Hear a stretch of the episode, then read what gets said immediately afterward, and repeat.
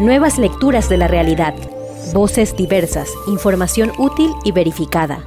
A profundidad para entender y compartir. Ecuador Chequea, el podcast. Hola amigos, bienvenidos a un programa más de Ciencias versus COVID, este espacio de Ecuador Chequea que hemos dedicado justamente para ir analizando diversas temáticas en torno a la pandemia, en torno a este fenómeno que ha cambiado nuestras vidas de un momento para el otro. Y justamente estos cambios tan repentinos, inciertos, han generado eh, complicaciones e inconvenientes en un tema del que no se habla de manera constante, es justamente la salud mental, que no deja de ser un tema menos importante. En lo que tiene que ver el desarrollo de la pandemia, se ha hablado mucho de la incidencia del nuevo coronavirus en la salud de las personas, pero ¿cuánto de esa incidencia tiene que ver justamente con la salud mental, con nuestra capacidad de reaccionar ante los retos, ante los desafíos que esta eh, nueva enfermedad nos ha planteado como humanidad. Y para resolver justamente esos temas, hoy nos acompañan dos invitadas de lujo. Hoy damos la bienvenida a Lu Ortiz. Ella es una especialista en equidad de género, violencia en línea, primeros auxilios psicológicos, acción política no violenta y diseño social basado en humanos. Es directora ejecutiva y cofundadora de Vita Activa y ha, participado en la coproducción, diseño y gestión de contenidos multimedia, talleres, campañas y productos para el cambio social a nivel global desde hace 20 años. Lu, bienvenida. Lu nos acompaña desde New Jersey. Gracias por estar con nosotros. Hola, Decide, hola a todas las personas que nos escuchan y donde yo vivo hay mucha población ecuatoriana. Hay, este, hay un gran enclave aquí cerca de Elizabeth y de Paramus y de Passaic, entonces pues saludos a todos que, los que tienen parientes por acá. Estados Unidos es uno de los países Asia eh, donde se ha dirigido gran parte de la migración ecuatoriana. Un saludo a quienes se conectan y pueden estar hoy con nosotros. Hoy damos también la bienvenida a Clara Paz. Ella es doctora en personalidad y comportamiento por la Universidad de Barcelona en España. Es máster en investigación en comportamiento y cognición máster en terapia cognitiva social. Actualmente es docente e investigadora en la Universidad de las Américas en Quito y se encuentra vinculada al grupo de investigación Cerebro, Emoción y Conducta. Sus intereses de investigación se centran en la evaluación en salud mental. Actualmente trabaja también en la promoción del paradigma de la evidencia basada en la práctica en el contexto latinoamericano. Clara, bienvenida. Muchas gracias por estar hoy en Ciencias versus COVID. Hola, Desiree, muchas gracias por tenerme aquí, por la invitación para poder hablar de este tema que en verdad sí es algo que está impactando a la sociedad en estos tiempos. Yo soy Desiree Yepes, directora de contenidos de Ecuador Chequea, portal especializado en la verificación del discurso público y los contenidos engañosos que circulan en Internet. Y justamente la pandemia nos ha implicado un reto, un desafío en el momento de abordarla y de entenderla hoy que vamos a hablar de su incidencia en la salud mental. No existen todavía, y los expertos coinciden en eso, no hay datos certeros de cómo puede incidir esta nueva enfermedad en los seres humanos, en su comportamiento. Sin embargo, existen ya luces de que existen eh, picos, si puede hablarse al respecto, en temas como depresión y brotes de ansiedad. Lu, Estados Unidos, ahora mismo epicentro de esta pandemia. ¿Existe información un poco más certera de cómo ha podido afectar la pandemia a la salud de los habitantes?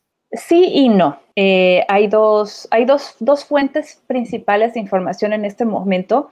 Eh, la primera es el Centro de Desastres, la CDC, que está constantemente eh, analizando la forma como tanto las personas que proveen de salud, de salud física o de salud hospitalaria, tanto las personas que están trabajando en lo que, ya, en lo que llaman los, los, trabajos esenciales, como puede ser el transporte, el abasto, el suministro, las basuras, todas estas personas que tienen una relación constante con personal de gobierno o con personales de la salud, se les está constantemente preguntando cómo están y cómo se sienten.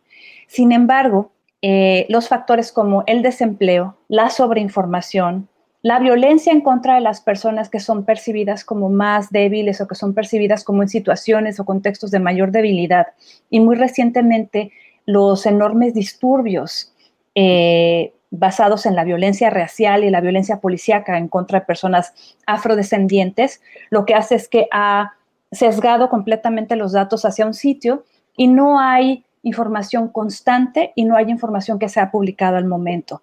En cuanto a periodistas, y lo digo muy rápido, eh, el, el, ICFJ está haciendo constantemente encuestas y de hecho muy probablemente les habrá llegado a todos los periodistas de la región esta encuesta sobre salud mental y COVID. Sin embargo, todavía no tenemos muy claro de cuántas personas estamos hablando. De lo que sí estamos seguros o seguras es de lo que está sucediendo. Yo creo que Clara eh, tendrá muchísima más información que yo al respecto. Antes de darle el paso a Clara, eh, me gustaría dar igual información de contexto de lo que por el contrario sucede también en, en Ecuador, en Sudamérica. Uno de los factores que más ha afectado la estabilidad emocional de los habitantes ha sido justamente el declive en la economía.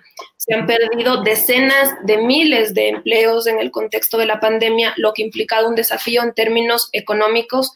En Ecuador el tema ha sido absolutamente crítico, hay despidos masivos a todos los niveles, desde lo público hasta lo privado, y en esa línea clara quisiera saber cómo se puede o cómo puede una persona afrontar una situación como esta. Eh, bueno, esto me parece importante también recalcar que cuando estamos enfrentándonos a esta enfermedad, no es solo que lo que tú, como tú bien dices, decir, no, no solo nos estamos enfrentando a una enfermedad, sino a un contexto social que tiene muchas implicaciones. Y una de estas en el Ecuador ha sido el desempleo. Más que nada un contexto social de emergencia que se ha sostenido por mucho tiempo, ¿no? En Ecuador vamos alrededor de seis meses con esta situación de emergencia, lo que claro ha provocado que existan estos de, bueno, despidos, el aumento del desempleo, que sí que ha provocado que las personas tengan mucha ansiedad y preocupación hacia lo que les está ocurriendo. Incluso nosotros acabamos de hacer un estudio que fue dirigido específicamente a los maestros, ¿no? A los maestros de todos los niveles para ver el estado de salud mental de los maestros. Eh, y cómo los afrontaban, ¿no? Y sí nos hemos dado cuenta que esto, ¿no? Que la situación es realmente grave. Las personas están teniendo síntomas de ansiedad y también sienten mucho malestar y estrés, ¿no? Por la situación que están viviendo, pero también ellos nos han dado algunas pautas de cómo afrontarlos, ¿no? En los datos que hemos hecho de la investigación, porque fue una investigación cualitativa donde pedíamos estas ideas de qué es lo que están haciendo para afrontar eh, bueno, teniendo en cuenta específicamente con esta población de maestros, lo que nos encontramos es que ellos recomiendan y lo que ellos creen que les sirve para afrontar toda la situación que están viviendo tiene que ver con mucho con tener espacios para sí mismos, ¿no? Poder tener espacios donde puedan aflorar estas herramientas de creatividad, eso les ha permitido sobrellevar. Y otra cosa importante es la relación con los otros, ¿no? Poder hablar con alguien eh, les ha permitido afrontar esta situación. Un tema que también eh, resalta en este contexto es que eh, la salud mental no ha sido una prioridad como política pública, lo que implica que una persona cuide de su salud mental, haga una inversión también en un profesional que pueda atenderle, asesorarle y darle pautas a través de distintas eh, líneas teóricas, por, decirlo de alguna manera. ¿Qué pasa en un momento en que justamente la economía se ve quebrada, en que cada vez son menos los recursos que tenemos para diversificarlos de este modo? ¿Qué herramientas tenemos nosotros como individuos, como seres humanos, Lu, para poder enfrentar esto de manera eh, individual? ¿Es factible? Por supuesto y completamente. De hecho, te diría eh, Vita Activa, que es una línea de ayuda que apoya justamente a personas que están eh, involucradas en los medios de comunicación, en el periodismo, en la comunicación como tal, o las personas que defienden la libertad de expresión. Y nosotros lo que tenemos ahora son grupos, digamos, grupos solidarios, grupos de apoyo, y el grupo de Ecuador es un grupo que está muy, muy activo. Y lo que hacemos es que generamos conversaciones entre pares, conversaciones entre periodistas, conversaciones entre otras mujeres, para poder encontrar un par de claves que, quisiera poner sobre la mesa. La primera es la posibilidad de recordar que el autoapoyo, la autoayuda, no requiere de recursos económicos, que con lo que tú tienes en casa, con lo que tú tienes en tu haber y eh, aprendiendo ciertas técnicas muy sencillas de respiración, ciertas técnicas muy, muy sencillas de visualización y ciertas técnicas muy sencillas de relajación, puedes llevarte, digamos, llevar tu proceso de manera muy saludable y además de manera autogestiva. Ahora, definitivamente que nosotros los seres humanos no somos personas diseñadas para estar solas y gran parte de todo este de todo este andamiaje del autocuidado, de la autoayuda o si ustedes quieren del autoconocimiento tiene que ver con volver a encontrar la manera de estar juntas aunque no estemos juntas. Y eso yo creo que es una que es una, una, una idea que podemos este, discutir después. Quiero aprovechar eso que mencionas. Justamente el aislamiento fue una de las características de esta pandemia, esta necesidad de apartarnos los unos de los otros y de limitar el contacto a lo mínimo. En ese contexto, Clara, ¿cómo, o, cómo se prevé, mejor dicho, que será el comportamiento de los individuos una vez que empiezan a flexibilizarse las medidas y que nuevamente debemos entrar en contacto en una entre comillas, nueva normalidad, porque de normal no tiene nada. Sin embargo, ¿cómo podemos evitar que esto sí afecte nuestro comportamiento en lo que atañe nuestras relaciones sociales? Sí, esto es muy interesante, ¿no?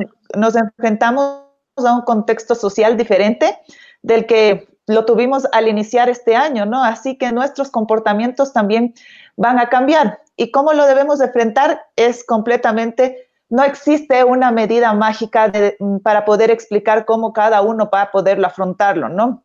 Lo más importante en la salud mental es tener en cuenta la individualidad, ¿no? Y que cada persona tiene sus propias eh, posibilidades y sus propios recursos para poder enfrentar esta situación.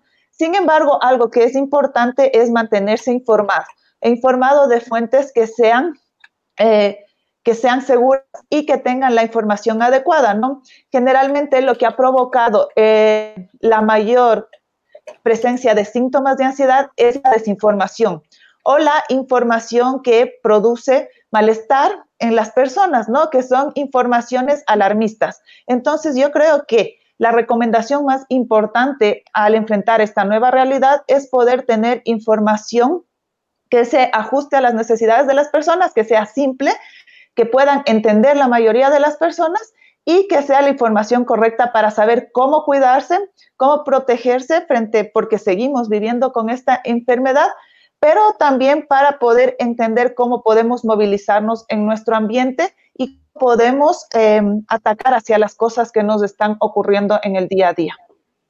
De hecho, uno de los aspectos que más o del que más se habla en lo que tiene que ver con salud mental ante la pandemia es esta saturación de información. Clara, ¿cuándo sabemos que estamos ante una avalancha? Es decir, ¿en qué momento podemos frenarnos? Si bien está claro que debemos seguir fuentes oficiales, canales confiables de contenido, pero ¿cuándo es demasiado? O sea, ¿cuándo decimos, ok, hasta aquí, esta dosis es suficiente de, noticias? Justamente hicimos una investigación de esto, ah, que vamos a presentar los estudios muy pronto, pero hicimos una investigación como indicando según el número de horas que las personas dedicaban a informarse sobre el COVID y los niveles de ansiedad y depresión.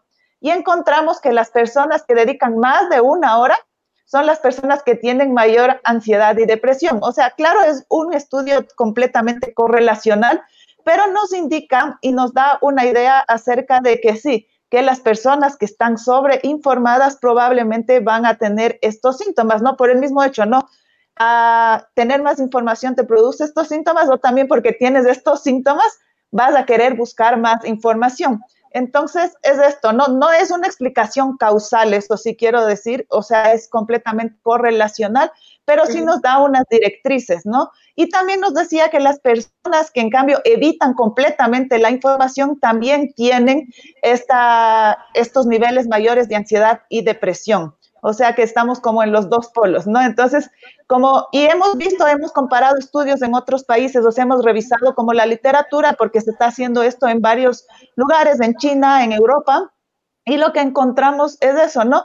Que entre una y dos horas sería como el, el periodo de tiempo que es adecuado. Y mejor si este periodo de información se limita a una hora del día. O sea, tú dices, yo voy a ver la información sobre este tema a las 8 de la mañana cuando veo las noticias y lo dejo solo en ese día y más del día tengo para centrarme en otros temas personales o de la vida cotidiana. Para quienes eh, se juntan hoy a ciencias versus COVID, estamos hablando de salud mental.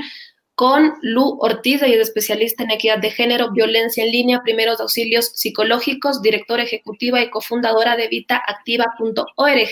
Y también nos acompaña Clara Paz, ella es doctora en personalidad y comportamiento. Actualmente trabaja como docente investigadora en la Universidad de las Américas y también en la promoción del paradigma de la evidencia basada en la práctica en el contexto latinoamericano.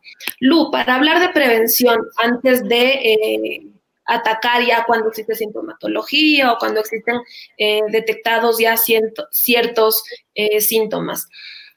¿Cómo prevengo justamente el colapso? ¿Cómo prevengo que mi salud mental se pueda ver resquebrajada ante una situación tan difícil y ante la que todavía no tenemos mayores luces? El simple hecho de que formules la pregunta ya de por sí es problemático. O sea, cuando nos estamos preguntando cómo podemos prevenir es porque ya estamos en el camino.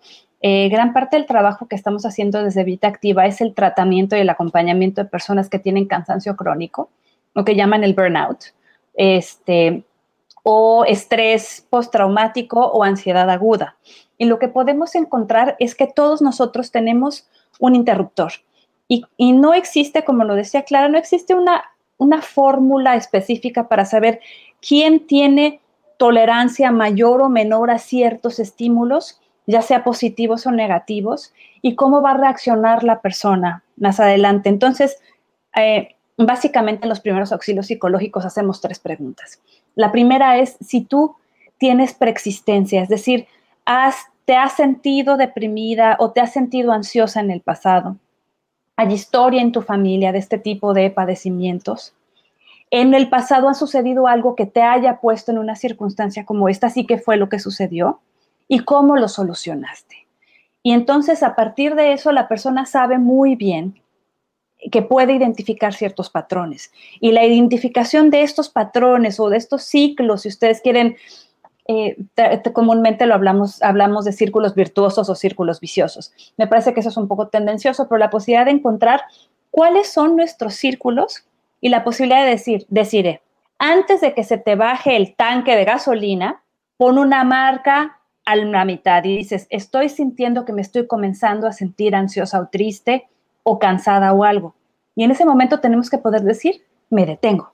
Esa fortaleza espiritual y esa fortaleza, si tú quieres, de liderazgo sobre tu propia vida, es una de las enormes claves para poder decir, doy un paso atrás de la quemazón y me anticipo. O sea, básicamente, como dicen en los aviones, primero te pones la mascarilla de oxígeno y después le pones la mascarilla a los demás.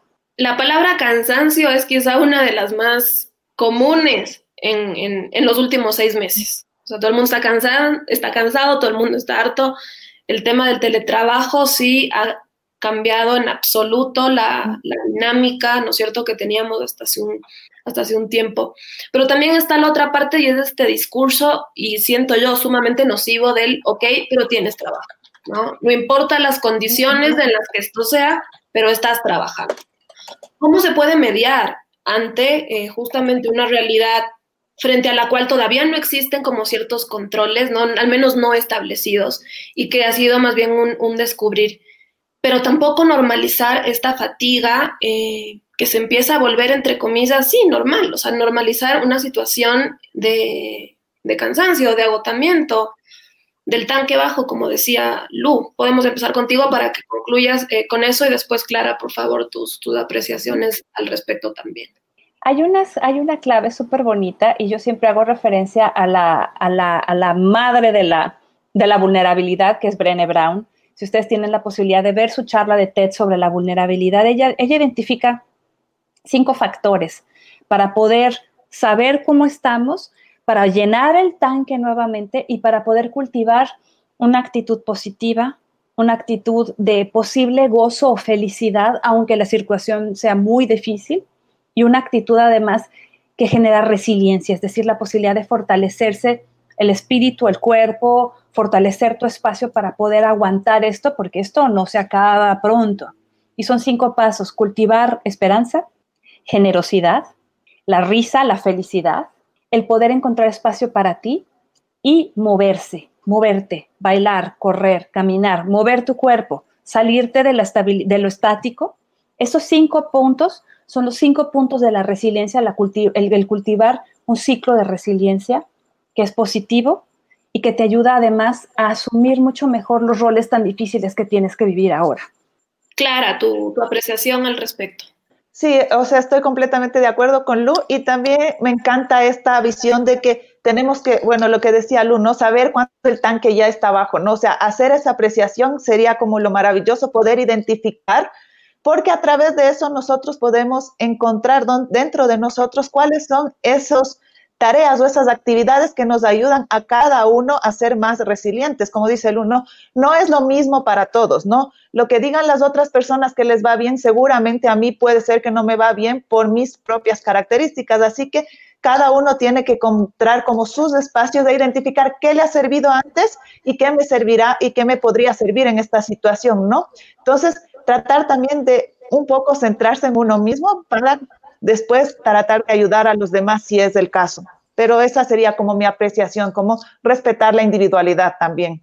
Ok, una vez que hemos un poco entendido la posibilidad de eh, justamente anticiparnos a, a una situación un poco más compleja, ¿Qué pasa cuando ya estamos en medio de una situación compleja? Y algo que sí quisiera mencionar y que me parece sumamente importante que se visibilice también, es que la pandemia ha sido también un eh, detonante de violencia, ¿no? El mismo tema del aislamiento, del confinamiento, eh, generó en muchísimos países, voy a hablar de Ecuador porque es, eh, es un país donde manejo esta, esta cifra, la, expresión más salvaje de la violencia en contra de las mujeres se exacerbó. Es decir, ni siquiera la pandemia detuvo los femicidios, por decir la expresión más salvaje de violencia. Evidentemente hablamos de un subregistro en los datos de los que tenemos conocimiento, porque muchas de las mujeres que no han sido asesinadas, pero que sí víctimas sistemáticas de violencia, no han podido denunciar a su agresor porque conviven con él. Hablamos de un contexto real que nos atraviesa como, como continente. ¿Qué herramientas podemos darle si es que eso es viable? Yo esperaría que sí. A las mujeres, a las jóvenes que tal vez sí nos están viendo, que atraviesan situaciones de violencia, que tal vez están en, en, en, una situación incluso crítica, pero que de algún modo tener ciertas pautas, ciertos consejos pueden ayudarlas a lidiar con esto de una forma mejor.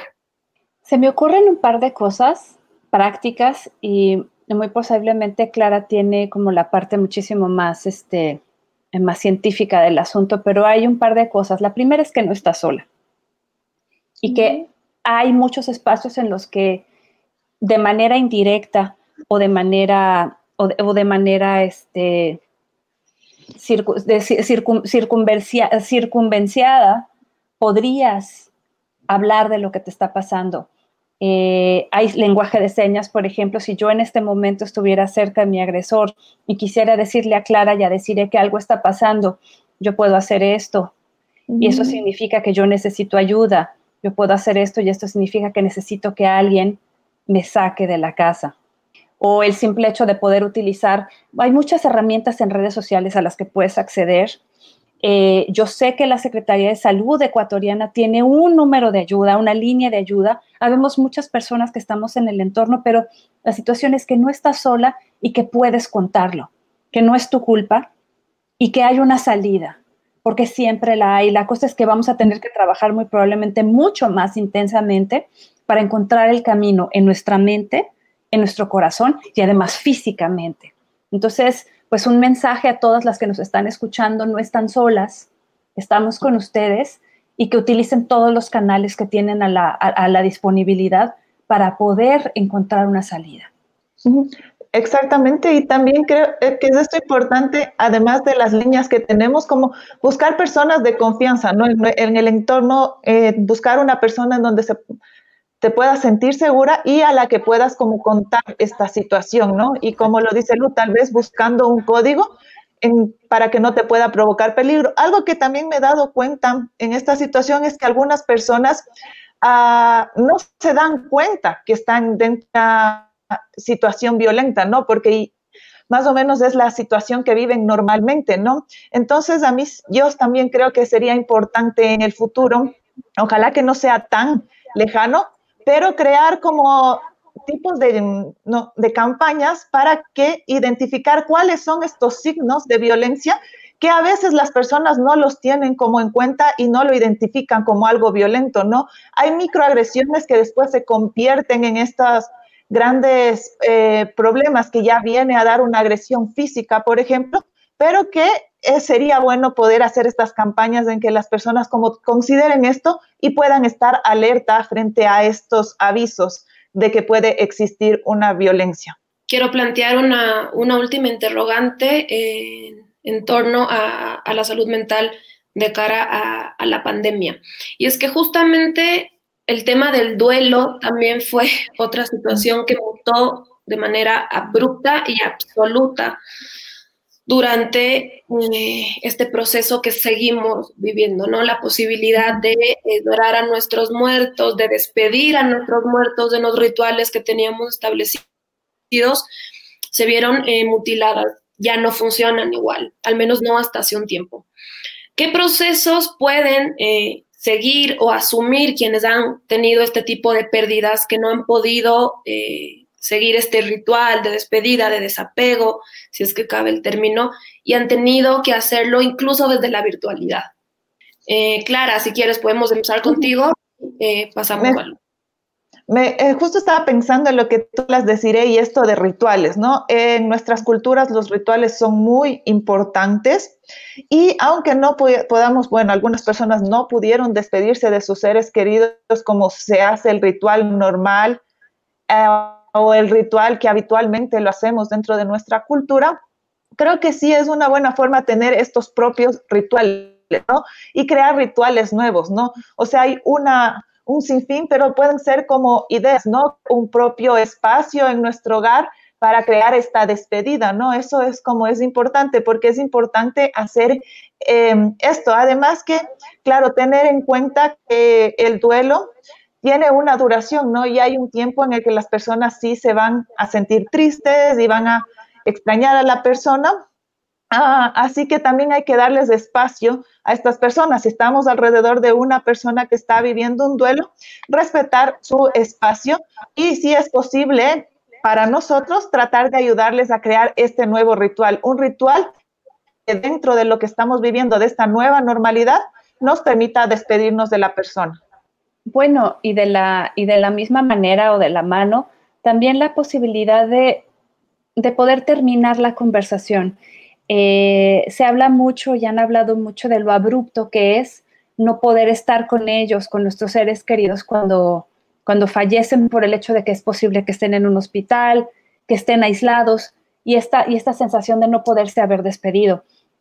Hay muchos rituales muy lindos que se recomiendan mucho y justamente en nuestro, en nuestro Twitter y en nuestro Instagram, Vita Activa ORG, pueden encontrar algunos de ellos, pero se recomienda, por ejemplo, la carta o se recomienda, por ejemplo, escribir aquello que no le dijimos a esta persona para poderlo plasmar en un lugar. O sea, la posibilidad de ritualizar o de volver una ceremonia, de hacer una ceremonia de nosotras mismas con la persona que perdimos para poder comenzar a cerrar ciclos. Ahora, eh, tal vez la invitación es a pensar que es importante eh, sentir también un duelo por la vida que tuvimos antes.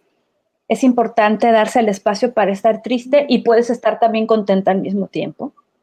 Y también puedes comenzar a sentir que de repente como que ya te acostumbraste a este asunto de la nueva normalidad, que es un poco locuaz, pero pues sí, a todo se acostumbra uno y sin embargo la posibilidad de poder recordar que definitivamente algún día vamos a poder abrir la ventana de la casa y dejar que entre el aire. Y esa esperanza yo creo que es, no sé para ustedes, deciré Clara, pero para mí es mi motor, ¿no? El hecho de poder pensar y futurear. Entonces también el duelo está en el hecho de poder pensar y decir, pero yo sé que en el futuro eh, mi abuela, mi ser amado, mi amiga, mi compañero de trabajo me acompaña. Porque esto no se acaba hasta que se acaba, pues. Y yo creo que es importante también como mantenerse aquí en, inglés dicen mantener la, mantener la barbilla arriba, ¿no? Mantenerse, mantenerse arriba con cierta, con cierta fortaleza, porque esto, esto va para largo. No sé qué piensan las demás. Sí, creo que es importante como tener esa visión, ¿no? Como tener ese horizonte donde tienes esa esperanza, ¿no? Creo que también la situación nos ha hecho, nos ha hecho vivir un espacio desesperanzador, pero tenemos que buscar este lugar, ¿no? Este lugar donde están esas cosas positivas y hacia dónde estamos dirigiéndonos, ¿no? Que va a haber lo que tú dices, un respiro.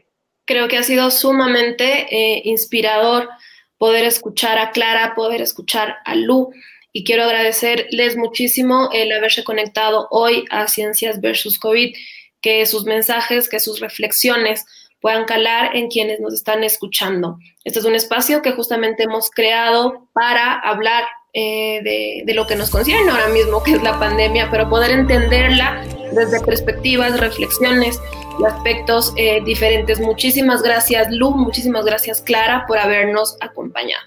Que les vaya muy bien y cuídense mucho. Si te quedaste con ganas de más, visita www.ecuadorchequea.com y no comas cuento.